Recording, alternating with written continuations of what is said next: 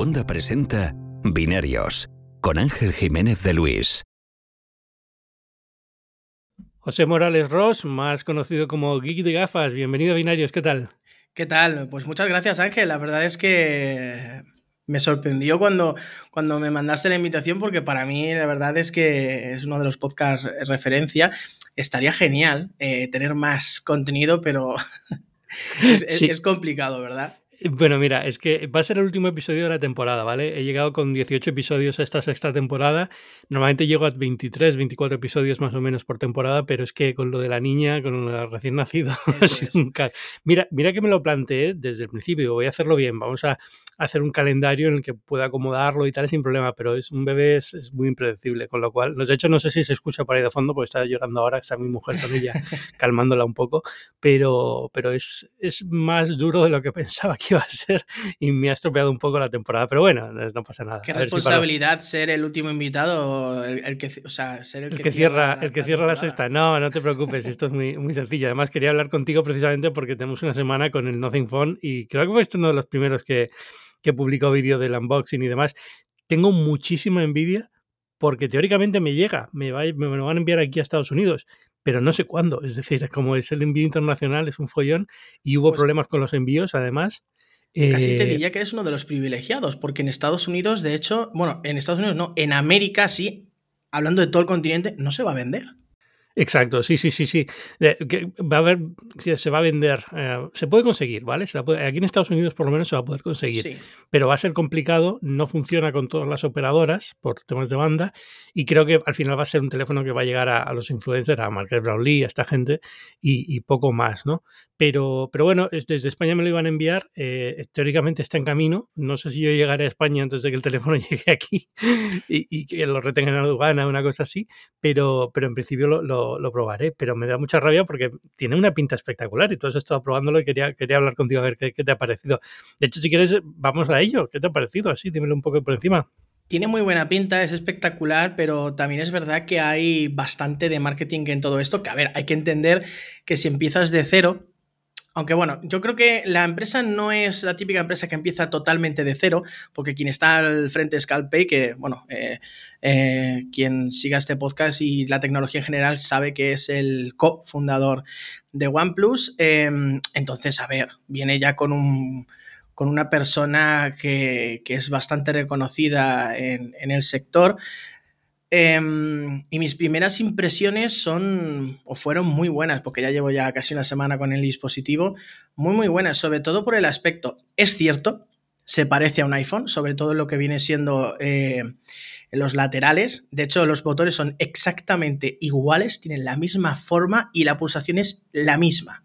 O sea, si tú tienes, cierras los ojos, te dan el teléfono en la mano y pulsas y te dicen, ¿qué teléfono es? Vas a decir, un iPhone 12, un iPhone 13, es exactamente igual. Pero hasta ahí las similitudes. Em, el tema de la trasera, em, sí que es cierto que de cara a la suciedad y demás, pues se marcan bastante las huellas, sobre todo la unidad en color negro que tengo yo, eh, pero mola muchísimo todo el tema de esa interfaz Glyph, eh, sí que es cierto que no es una cosa que va a revolucionar el sector, ni mucho menos. Aquí está casi todo inventado. Siempre digo ese casi porque siempre esperamos ¿no? que haya alguna empresa que, lance algo que nos deje, vamos, eh, anonadados. Pero sí es cierto que es un. Yo creo que lo puedo catalogar como un soplo de aire fresco que era muy necesario en el año más complicado del sector. Sí, a mí no me, a mí no me preocupa mucho esto del hype y, de, que haya tanto, tanto marketing alrededor, porque me parece bien. O sea, es decir, al final lo que me preocupa es que todos los teléfonos sean siempre iguales, ¿vale? Y que estemos viendo siempre el mismo teléfono con cuatro cambios de plástico alrededor y realmente el interno viene de la, misma, fábrica, son todos exactamente iguales, ¿no? Mm. Quitando las marcas como Samsung o Apple, tal, que pueden poner más dinero en el desarrollo, cuando ves el resto de teléfonos prácticamente son todos clónicos. Entonces, que haya este tipo de cambios, este tipo de avances, a mí me parece muy bueno. Y, a ver, Nothing eh, venía ya con los auriculares que lanzaron el año pasado, que también, que son unos auriculares, pues mira, es que hoy en día auriculares Bluetooth, todos los que quieras, ¿no? Pero, pero están bien, o sea, son curiosos, funcionan bastante bien, ¿eh? son buenos, o sea, para el precio que tenían estaban bien, es decir, los hay más baratos, por supuesto, pero están, son unos auriculares que son únicos, son diferentes al resto y están bastante bien. Y es lo que esperaba de este teléfono, ¿no? Al fin y al cabo, es un teléfono que, que no se va a ver igual que el resto, no es para todo el mundo, no es el teléfono que recomendarías 100%, a lo mejor ahora luego te pregunto sobre esto, ¿no? Pero yo creo que a lo mejor no es el teléfono que recomendarías eh, de entrada cuando quiero un teléfono barato o en, este rango de precio que casa con el de OnePlus, a lo mejor eh, con el de OnePlus iba a decir, con el de Nothing. A lo mejor no dices automáticamente el Nothing porque tienes que estar tienes que estar muy predispuesto a que te guste esta estética, lo del glyph, el glyph es las lucecitas LED de, atrás, ¿no? Pero, pero yo creo que es, es, bueno que haya este tipo de, alternativas en el mercado. Y sobre todo en la distribución, al menos hablo de, de, lo que es mi caso, evidentemente, de Europa y de España, que va a ser.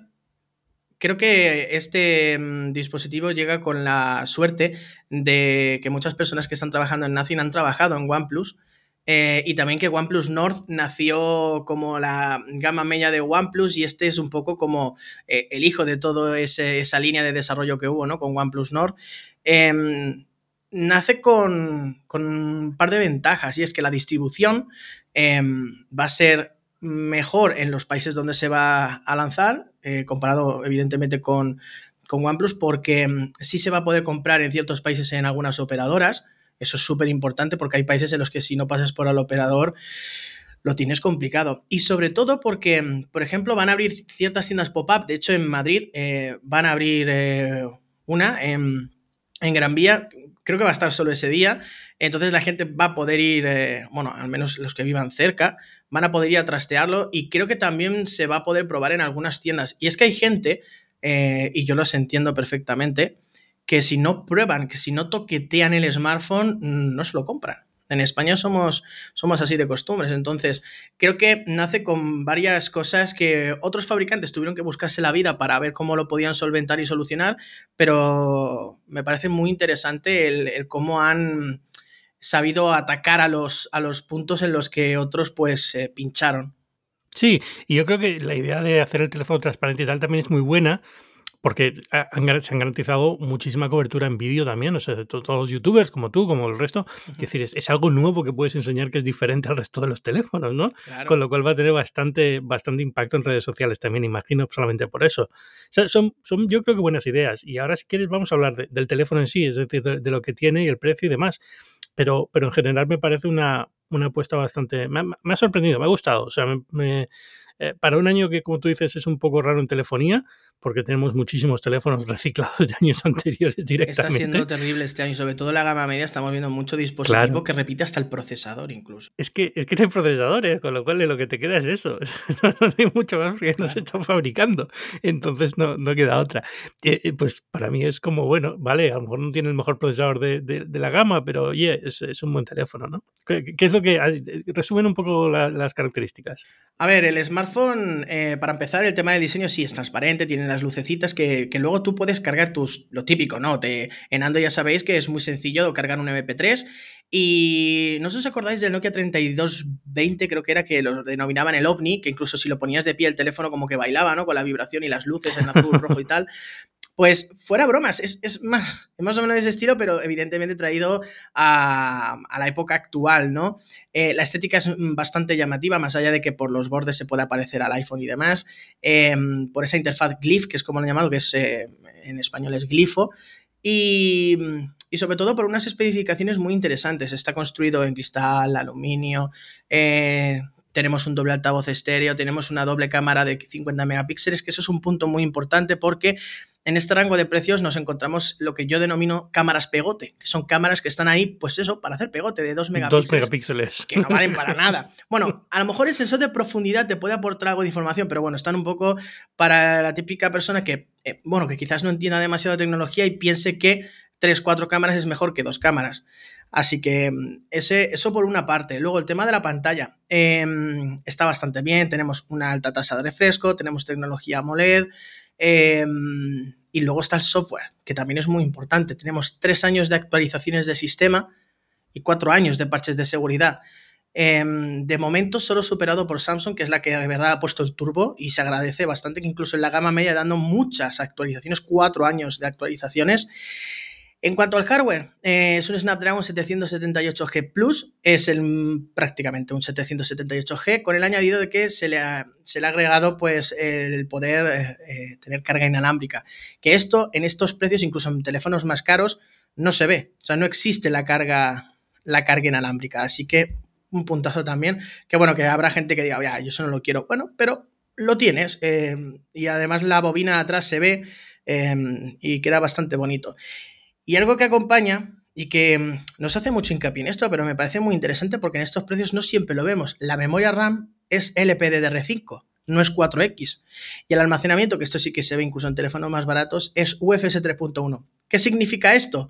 En Cristiano, pues que tenemos unas memorias tanto de RAM como almacenamiento que son más rápidas, ¿vale? Mayor, mejor escritura, lectura, descarga, todo esto. Y luego está el tema de la batería. Y aquí vienen los peros. ¿La batería es mala? No. ¿Es buena? Tampoco. Es una batería que llegas al final del día, pero rascando. yo estoy llegando en torno al 5 o 10% como mucho. También es verdad que estamos en una ola de calor. Cuando hay mucho calor, las baterías rinden menos. Estamos superando los 40 grados. Em, pero bueno, que eso no sea excusa. Que tiene 4.500 mAh, pero 5.000 habría sido un, vamos, la leche. Y luego está el tema de la carga rápida. Son 33 vatios cuando ya muchos fabricantes ofrecen más y el cargador no viene en la caja. Y esto ha, sido ampliamente criticado y yo también lo critico porque entiendo que por tema transporte, logística, por ahorrar, pero em, habría sido un punto, ya no diferencial, porque algunos fabricantes lo siguen usando en la gama media, pero el no tener cargador, ya mucha gente eso... Eh, a mí hay gente que me lo dice, me lo quería comprar, pero claro, si encima me tengo que comprar un cargador porque yo no tengo el cargador, tal, no sé qué, no me lo voy a comprar y no sé, yo creo que había sido interesante, al menos, ah, yo que sé, de salida, eh, que a todos los que lo hubiesen reservado le hubieran regalado el cargador. Por ejemplo. Sí, yo, lo entiendo. O sea, lo, del cargador al te iba a decir, estás hablando con usuario de iPhone, cuando hablas de batería, de cargadores y tal, es como, tío, yo llevo tres años de la guerra. estás hablando ahora de todo esto. Pero, pero yo, yo, lo entiendo, es decir, al final también es verdad que es, es es una forma de ahorrar dinero para el fabricante, evidentemente, más allá de luego que se, se un poco con el tema de ecología y demás. Pero, pero también es cierto, es decir, el, el, argumento que suelen hacer es bueno, es decir, la mayoría de la gente ya tiene un cargador. A lo mejor no es un cargador de carga rápida, pero es un cargador que te va a cargar el teléfono, ¿vale? Yo entiendo que, fastidia porque estamos acostumbrados a que venga, pero son batallas que ya se han perdido, ¿vale? Yo entiendo que moleste, pero se han perdido, ya no, no, hay vuelta atrás. ¿eh? En, cinco años los teléfonos no van a venir de nuevo con cargadores, ni mucho menos. De hecho, la, ley europea creo que lo va a prohibir directamente, ¿no? Ahora cuando saquen lo de los cargadores únicos. Eh, con lo cual, es que no hay nada que hacer ahí. bueno, lo he dicho, pero no estoy seguro si lo prohíben o no. No sé si esto es al tanto de la ley, pero... Sí, bueno, tiene que todavía, bueno, está aprobada, pero no, entra en vigor mm. hasta 2024, ¿puede ser? Sí, y tiene el conector USB 3, eso sí, USB-C, pero, pero creo que también dice que no pueden venir con cargadores los teléfonos, con lo cual, mm, vamos, esto ya está, está vendido, o sea, no hay, no hay nada que hacer. No estoy al tanto de si es exactamente así, pero si es así. Mm, la propuesta era esa. No sé si luego ha acabado en la ley final. Desde luego, el conector es lo que todo el mundo está pendiente porque es lo que más llama la atención y porque Apple tiene que cambiar a, USB-C, ¿vale? Pero, pero yo creo que también incluye lo del que el cargador se tiene que vender aparte. Em, entonces, bueno, eh, ya te digo, esto es, es, algo que, que nadie diga que lo estoy diciendo 100% seguro, porque ya digo, tengo que comprobarlo, porque sé que se propuso al principio, pero no sé si ha acabado la ley final. Eh, en, otras cosas, porque yo aquí en Estados Unidos la ley europea la sigo muy, de, muy por encima, ¿no? pero, pero vamos, eh, es, es, es, un mundo que ya no viene. El de los cargadores con los teléfonos con cargadores ya es una realidad que va, que va a desaparecer. Y luego está el tema, del, el tema del precio, que ha habido gente que evidentemente ha dicho, no, es que es muy caro, es que tal. A ver, yo creo que por todo lo que tiene partir, partir de 469 euros, con la que está cayendo, con la inflación, con la subida em, de absolutamente todo a, nivel de, vida, los combustibles, con todo el tema de la guerra de Irak, eh, ay, perdón, de la guerra de, en Ucrania, eh, bueno, me parece que no puedo decir que es un teléfono barato porque no lo es, pero viendo todo eso digo, bueno, nos podemos dar con un canto los dientes porque si lo llegan a poner 50 euros más caro. Eh, Nos hubiera casado igual como algo normal, sí, exacto. Yo cuando, cuando me dijeron el precio 469 en Barce, vamos, esperaba 499 de, de, de, entrada, o sea, no, ni se me ocurría lo de 69.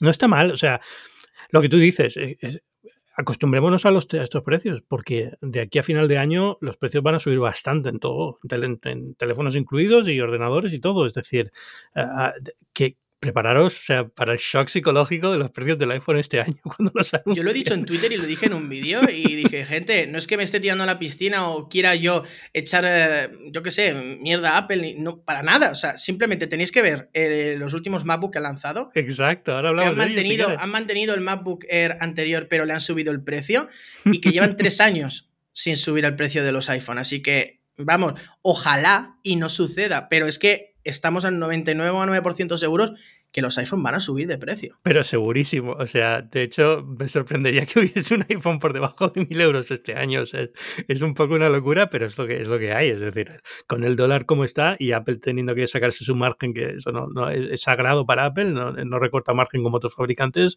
pues te puedes imaginar cómo va a ser, ¿no? Y más luego lo del siempre, ¿no? Que en España precios con IVA, en Estados Unidos no, siempre juega un poco con eso.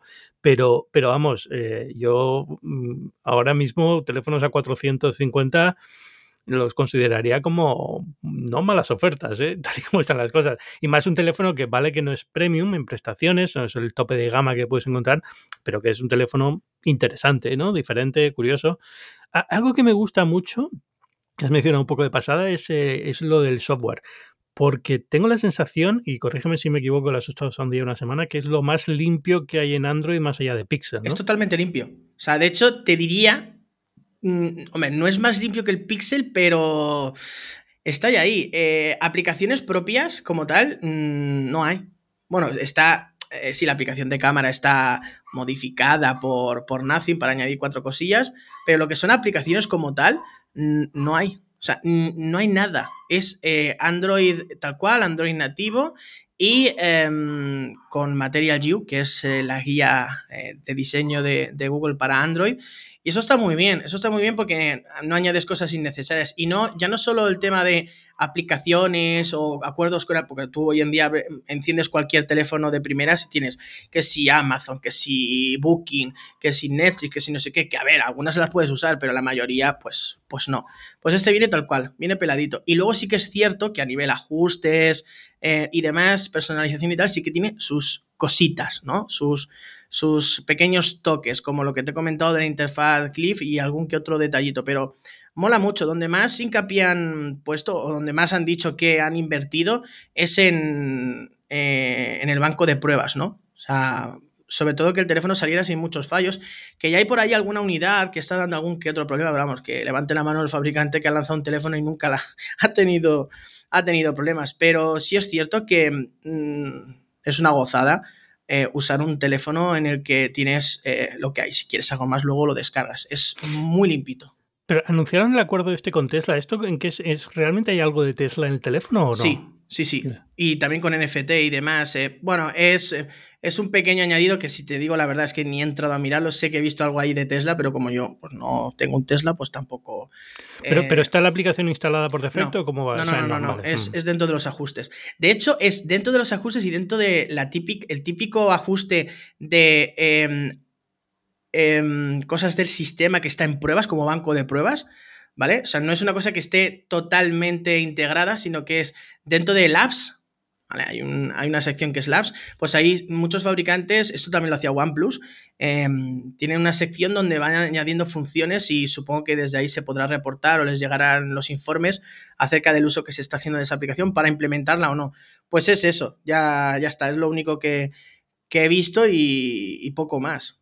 No, pues entonces muy bien, o sea, se queda súper limpio. Es que yo para esto soy obsesionado porque evidentemente tengo, tengo generalmente siempre un Pixel junto al iPhone para probar cosas de Android, pero tiene que ser un Pixel porque lo que quiero es que sea la experiencia más limpia posible, con lo cual oye muy bien. Eh, a, ver, a ver cómo queda con respecto a los Pixels de este año. ¿Las cámaras qué tal están? Las cámaras están bastante bien. Eh, la cámara frontal normalita, no es que floje, pero es normalita. Eh, el ultra gran angular, que es un sensor de mm, Samsung, un ISOCELL JN1, si no me equivoco. Los dos, los dos principales son de 50 megapíxeles. Claro, este sensor ultra gran angular está bien viendo lo que se suele poner en este rango de precios, que suelen ser cámaras de 8 megapíxeles, alguno a lo mejor 12, 16, pero ya no solo por la resolución, sino por tamaño de sensor, lentes y demás, suelen ser sensores muy justito, que los laterales no, los, no lo, estira demasiado, incluso se puede apreciar a, luz del día un poco de ruido. Son cámaras justitas que es para decir, tengo un ultra gran angular. Esta está bastante bien, ¿vale? No es el mejor ultra gran angular que he probado a este precio.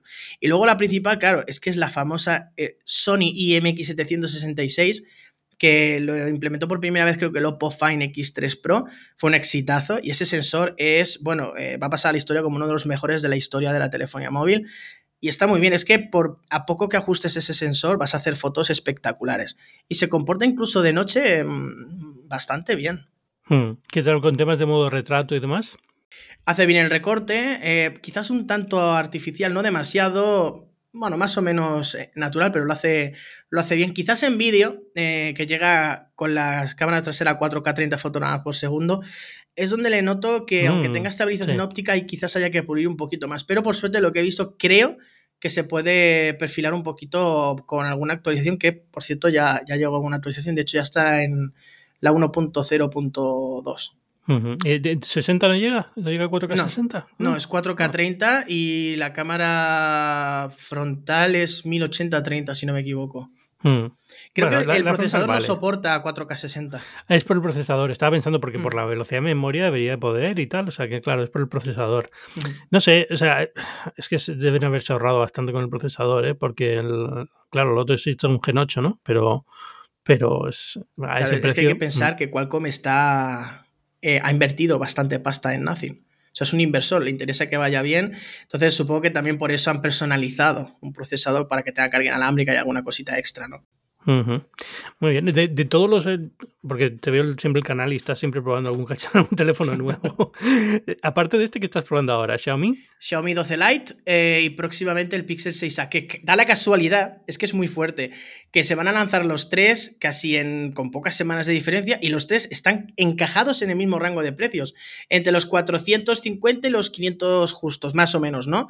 Eh, y em, tanto el Xiaomi 12 Lite como este, bueno, este sabemos que ya el modelo Plus, pero bueno, llevan el mismo procesador, llevan el 778G, así que es quizás la, la, la comparativa, ¿no? Xiaomi 12 Lite que es muy bonito. El que, el que he probado yo es color. Me ha gustado mucho. Cuando he visto el vídeo, el color ese que tiene es precioso. El color Instagram lo llamo. sí, el iridiscente ese que va cambiando según lo mueves. Es muy bonito. Es muy bonito. Es un teléfono que entra por los ojos. Y luego, sí que es verdad que no es súper top. En, por ejemplo, este no tiene RAM DDR5, no tiene UFS 3.1, es 2.2. Pero va bien. Luego está el tema del software que yo lo he dicho muchísimas veces, Xiaomi debería ponerse más en serio eh, con el tema del... Sé que lo están haciendo, sé que están en ello, sé que es una cosa que es prioridad absoluta para ellos, pero todavía le cuesta un poquito eh, hacerlo bien. Por suerte estamos mejor que en 2021. Pero ese sería el trío de, gama media que se van a dar de leches en, en este 2022. Pixel 6A, Xiaomi 12 Lite y el eh, Nothing Phone One, bueno, y todo lo que, lo que salga de aquí en adelante, que seguro sí, que pero luego habrá más de Realme y mm, cosas así. Exacto, iba a decir que, bueno, en gama media, si, si algo sobra en gama media es número de teléfono, ¿sabes? Es, sí, tener como treinta y tantos, pero bueno. Eh, ¿Del Pixel 6a lo has probado ya entonces o no? No, no lo he probado todavía, supongo que creo que se pone a la venta la nada, en una semana. En una semana. a la venta no, la reserva. Eh, reserva, sí. Es que estoy intentando conseguir también uno. ¿El 28 de julio puede ser más o menos? Sí, a finales de mes seguro era, pero no recuerdo exactamente cuándo. Estoy intentando sacar uno para probarlo y, por ahora no he tenido suerte. Pero bueno, los Pixels son muy raros porque son teléfonos que como gente muy rara los prueba súper adelantados. Es como, no sé, aparece, aparece uno por ahí suelto en Ghana o donde sea. Es como, bueno. A ver, este Pixel 6A Mm, tiene buena pinta sobre el papel, pero sí que es cierto que hay cosas que yo creo que Google ahí la caga, mm, vamos, de una forma brutal. No le puedes poner a un teléfono de que se acerca a los 500 euros un panel 60 Hz. bueno, Que luego seguro que va a muy bien, que se va a mover genial, que va a funcionar súper bien, pero no puedes hacer eso. Lo del cargador ya es otra cosa. Eso ya eh, lo hemos hablado, que bueno, esto es así y tal. Pero lo del panel, uff, al final lo que pienso es que es un píxel, llámalo, no sé, 4 o 5, lo que sea, traído a 2022 con el procesador eh, Google Tensor y algún pequeño cambio porque hasta creo que las cámaras repiten de modelos de años pasados.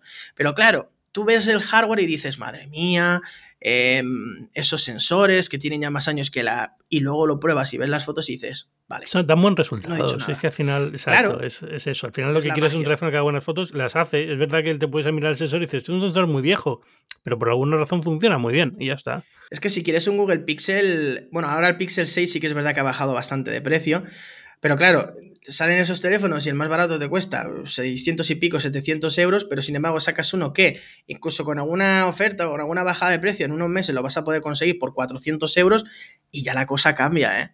Si quieres, sobre todo eso, software, buen funcionamiento y cámaras. Vamos a ver, ¿en, en qué queda? Yo he estado esta semana ocupado con el MacBook Air nuevo. Mm.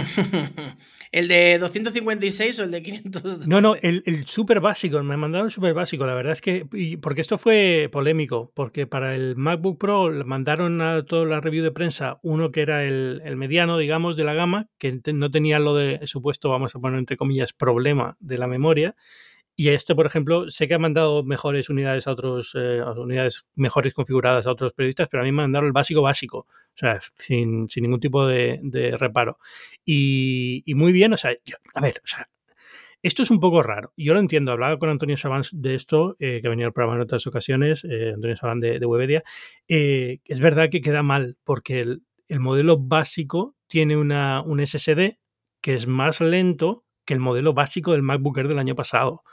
Uh, esto es muy sencillo. El, el, la memoria del SSD viene en bloques, entonces el, el, 256 del MacBook Air del año pasado usaba dos bloques de 128. El procesador puede acceder a estos dos bloques de forma simultánea, entonces es el doble de rápido. Este viene con un único bloque de 256, claro. con lo cual hay, hay, un solo canal, digamos, no, una, una sola autopista.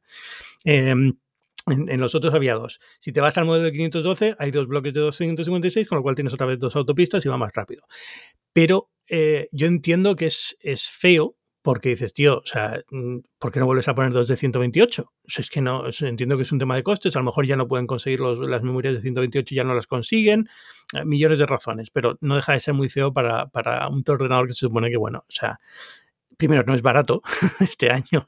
Yo creo que es peor que sigan lanzando portátiles con una memoria de 256 gigas. Bueno, eh, es es... vamos, vamos, vamos a esa parte, a esa parte. 8 gigas, 256 es una memoria un poco diferente a la que estás acostumbrado en otros portátiles, que va todo integrado dentro del mismo chip, es mucho más rápida en general, con lo cual no se siente 8 gigas. Yo he estado usándolo toda esta semana y, oye, fantástico para todos los programas, no se siente mal.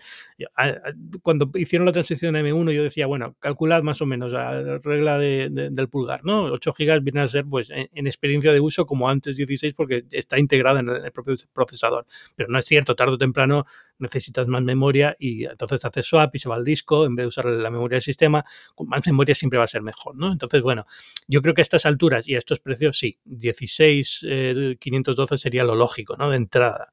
Eh, quitando eso, el, diseño es fantástico. Es decir, yo creo que el MacBook Air eh, era un ordenador mm, súper icónico, pero llevaba 14 años con el mismo diseño. Ahora ha quedado un diseño fantástico, es genial, es precioso. ¿14 años? ¿Eso lo has dicho por decir o es una cifra real? No, no, creo que son 14 años, porque es 2000 se presentó junto al, al, iPhone, yo creo, en 2007. Estuve claro, yo en la ese, presentación. Es el famoso MacBook que sacó de un sobre. eso. Bueno, ese era un poco diferente, pero bueno, no ha cambiado mucho el menos, diseño. Sí. Desde, el diseño en cuña ese lo lleva desde el primero, a pesar de que luego cambió un poco el diseño, ¿no? Pero, pero en general lleva, llevan ya, sí, sí, sí, sí. O sea, seguro, casi seguro, diría yo que 14 años. A mí me gusta mucho el color negro, este que han sacado, ¿no? Este el Midnight. Eh, es muy bonito, aunque me han comentado que es un poquito sucio, pero super, que, sí, que es súper muy sucio. bonito.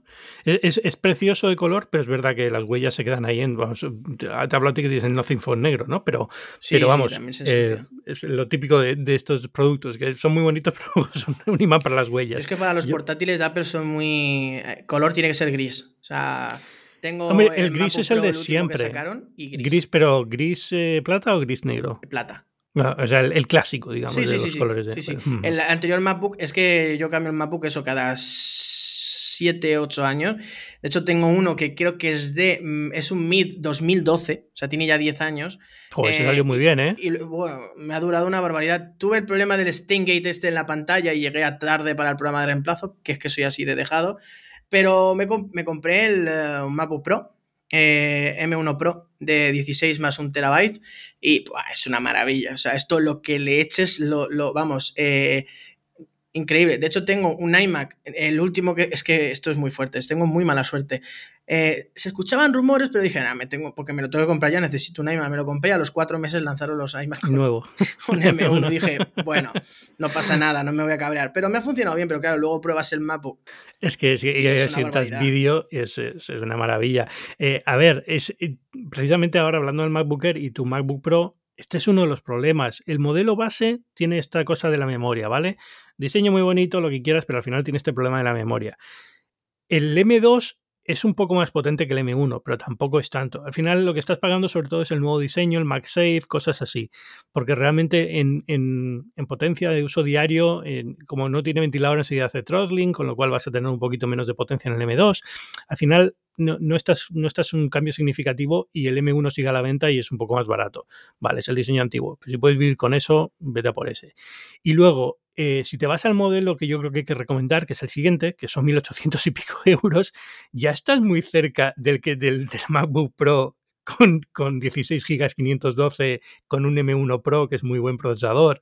Ah, es, que, es que es complicado, o sea, se, ha quedado un ordenador que yo siempre pienso que el MacBook es un ordenador súper fácil de recomendar y en este sentido sigue siéndolo. Es decir, me viene y dice, necesito un ordenador y lo primero que tú necesitas Windows, no. ¿Te gusta Mac? Sí. MacBooker es suficiente para lo, todo lo que quieras. A ti te vendría perfecto, podrías hacer vídeo, yo puedo hacer fotos, estoy probando la, la Nikon Z9, que es una cámara de 45 megapíxeles, eh, moviendo RAWs de 45 megapíxeles ni se ha inmutado, o sea, funciona de maravilla. Para la mayoría de la gente que no necesita hacer cosas creativas continuamente, es suficiente. Pero es verdad que los precios este año son duros. Es lo que decíamos antes, es que prepárate porque cuando lancen los MacBook Pro este año y los iPad y todo esto, va a ser unos precios que nos van a sorprender, o sea, nos van a dejar un poco Yo creo que la subida va a ser de 100 euros dólares. No creo que sea eh, más en Estados Unidos. en Estados Unidos. En España lo sé. Claro, es que ese es el eh, tema. O sea, no creo que en España lo suban más de 100 euros porque ya nos pondríamos. Claro, porque ahora eh, el iPhone de los, de los modelos habituales, no el S, el iPhone 13, no vamos a contar el mini porque mini ya no va a haber. El 13 eh, parte de 909. Si le suben 100 euros, ya estamos hablando de 1000 euros. Ya, es que yo me, yo me estoy imaginando la gama así, como ya cambian el mini, quitan el mini, digamos que eso, eso, eso se pierde, ese punto de precio ah, se pierde. Era el precio el 14 del 13 mini.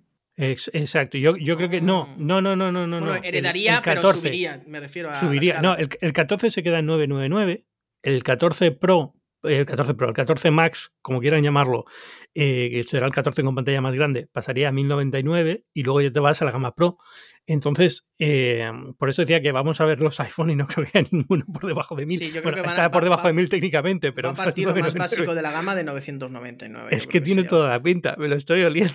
Con lo cual, es cierto que solo ha subido 100 euros, pero ha subido 100 euros el modelo que antes era el medio. Ya había un mini que ya no existe, con lo cual eh, es, es. O sea, va a haber iPhones más baratos porque seguirán vendiendo el iPhone 13, ¿no? Jo, pues. Eh, pero, yo que me tengo que comprar los iPhone, que porque a mí Apple no me los, no me los deja. el de 256 me costó, creo que fueron 1379. Ostras, sí, el año que viene que van a ser. Bueno, el año que viene no, ¿qué, narices? En, diciembre van a ya, ser. Ya, en diciembre, pues ya. Casi, casi 1500 euros. crece, rápido en YouTube y ya está, no hay problema. Eh, te, llegan los, los, teléfonos y te llegan la, los sponsors. Es una barbaridad, porque claro, yo con 128 gigas mmm, no puedo. Eh, tiene que ser 256 como poco. Entonces. Es que, hombre, lo, que sí veo a lo mejor es que este año ya 256 se convierte en el mínimo. Eso sí que, porque eso sí que es más digerible para Apple, ¿no? Digamos. Eh, no, y además porque por todo el tema de esta nueva, el nuevo este codec.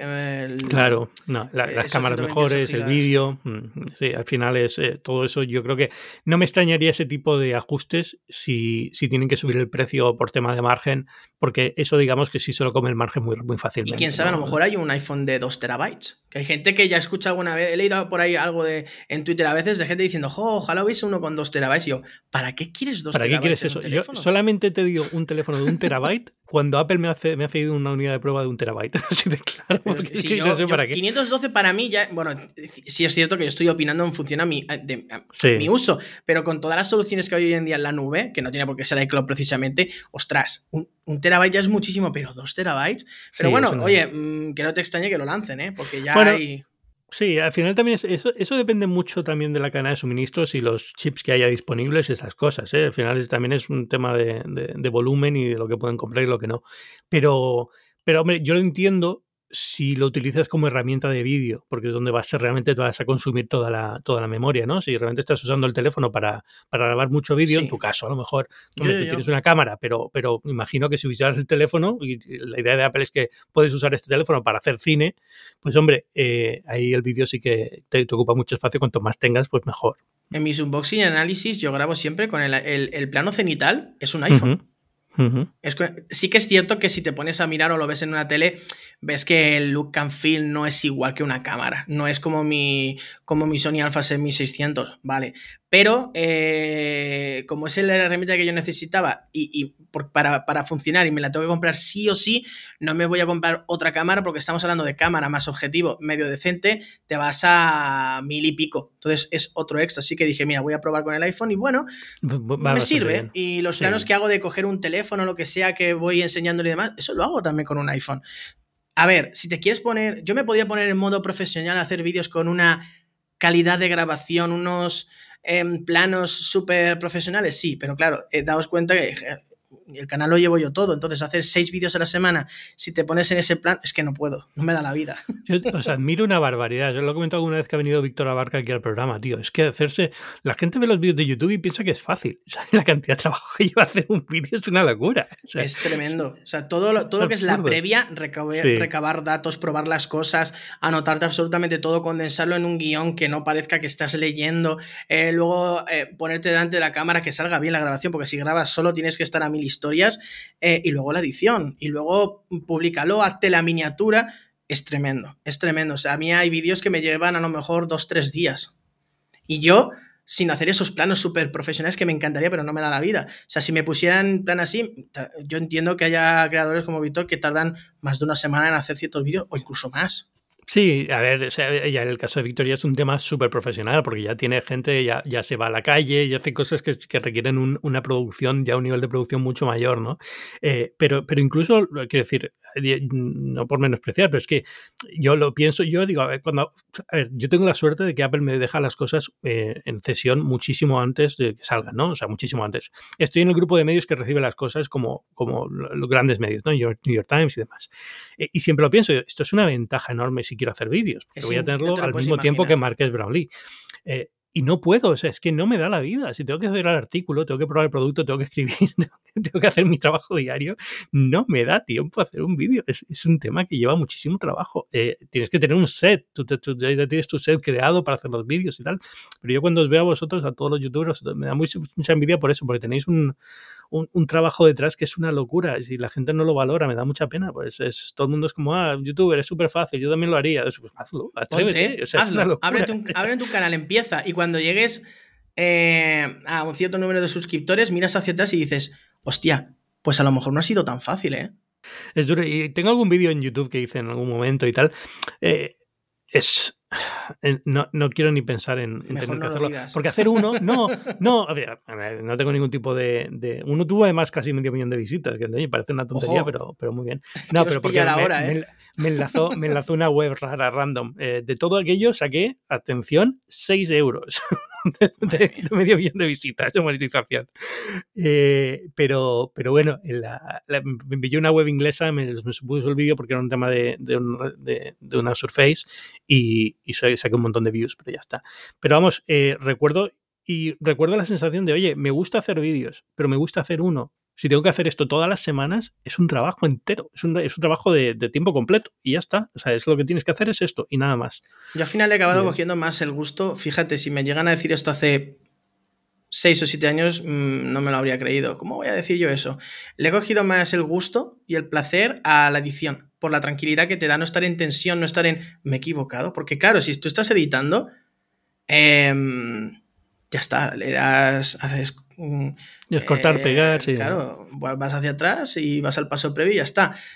El problema es cuando estás editando y dices, ah, tío, esto que he dicho en el vídeo está mal o me ha pasado alguna vez tener, yo qué sé, la típica motita de polvo que se ve mucho, que digo, pero si me he sacudido y demás, que es una tontería, pero dices, no, no, tengo que grabar, porque yo soy muy perfeccionista, em, tengo que grabar el vídeo de nuevo, porque yo no puedo estar ahí que alguien, aunque seas una persona en comentario, me digas, tío, tienes ahí no sé qué, o yo qué sé, cosas así, ¿no? O que se me ha olvidado mirar bien el encuadre y resulta que se ve un poco del foco arriba a la izquierda y se hago mucho zoom. Lo, ah, tonterías, que, es muy fácil decir esto, pero cuando te pones y miras hacia atrás, dices, wow, eh, no ves tú el trabajazo que ha llevado, sobre todo optimizar todo, ¿no? Em, ponerte el flujo de trabajo y que llegues a, una forma concreta de, trabajar y de funcionar.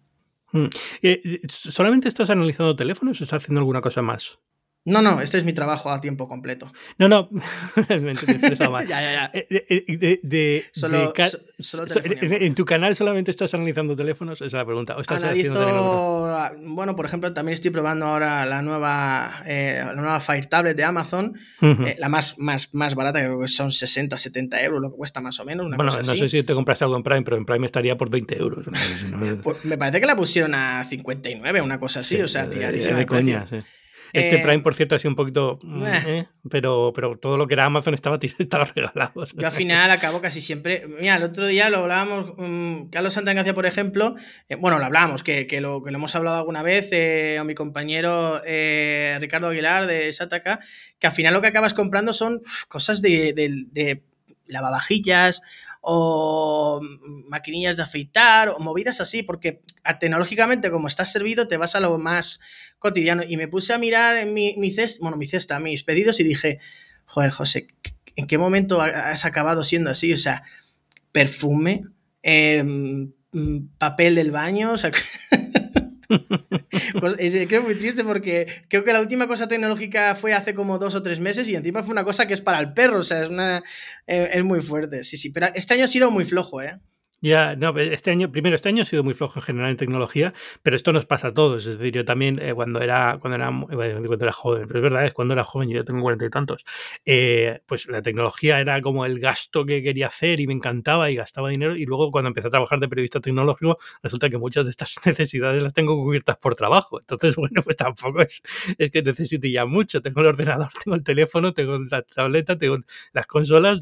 ¿Qué más quiero? ¿no? O sea, tampoco es. Eh, un momento que, tampoco puedes estamos servidos. Sí, exacto. Entonces, bueno, no, pero en tu caso, por ejemplo, y en la Victor y todo eso, la gente que hacéis vídeos y tal, eh, eh, imagino que hay muchísima tecnología de producción, ¿no? De cámaras, vale, pero también luces, todo esto. Ese es un tema que siempre me ha, interesado y no veo muchos youtubers hablando de esto, es curioso. Pero Yo tengo tres o cuatro vídeos hablando del equipo que tengo y de hecho, eh, en todos mis vídeos en la descripción pongo el equipo que, bueno, ahora no sé si lo sigo poniendo, no sé si lo, lo acabé quitando, pero vamos, que en vídeos de hace dos, tres meses hacia atrás, eh, ahora con el cambio de nombre y la vuelta aquí de gafas y demás, eh, sí que modifiqué ciertas cosas, pero ponía el equipo que, de grabación que tenía y yo opté por la sencillez. O sea, yo sé que me podía poner unos focos que, que, luego en edición no me, no me tenga que poner a rectificar eh, este perfil de color. Sí, lo puedo hacer, pero dan más calor y aquí no tengo aire acondicionado.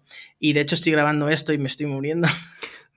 Eh, por la maldita ola de calor. Eh, la luz de relleno que tengo detrás es una cosa súper básica que me costó, creo que fueron 10 dólares, pero porque tiro por ahí porque realmente creo, creo, y soy de la corriente de que no hace falta gastar. A ver, si tienes el dinero te lo puedes permitir y eso te va a hacer ahorrarte muchos quebrados de cabeza, hazlo.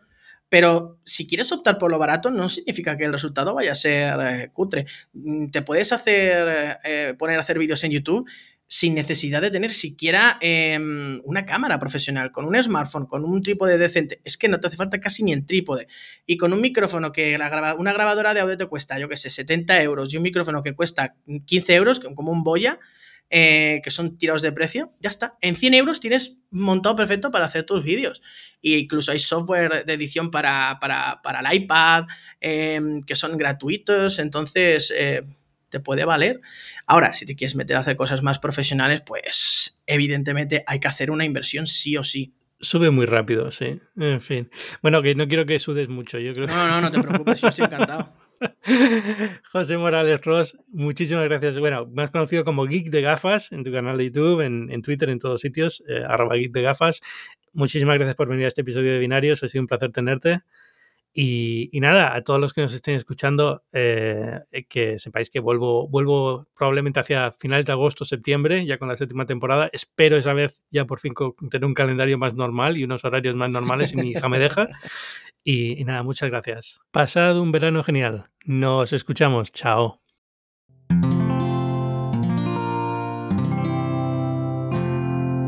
Puedes escuchar más capítulos de este podcast y de todos los que pertenecen a la comunidad Cuonda en cuonda.com.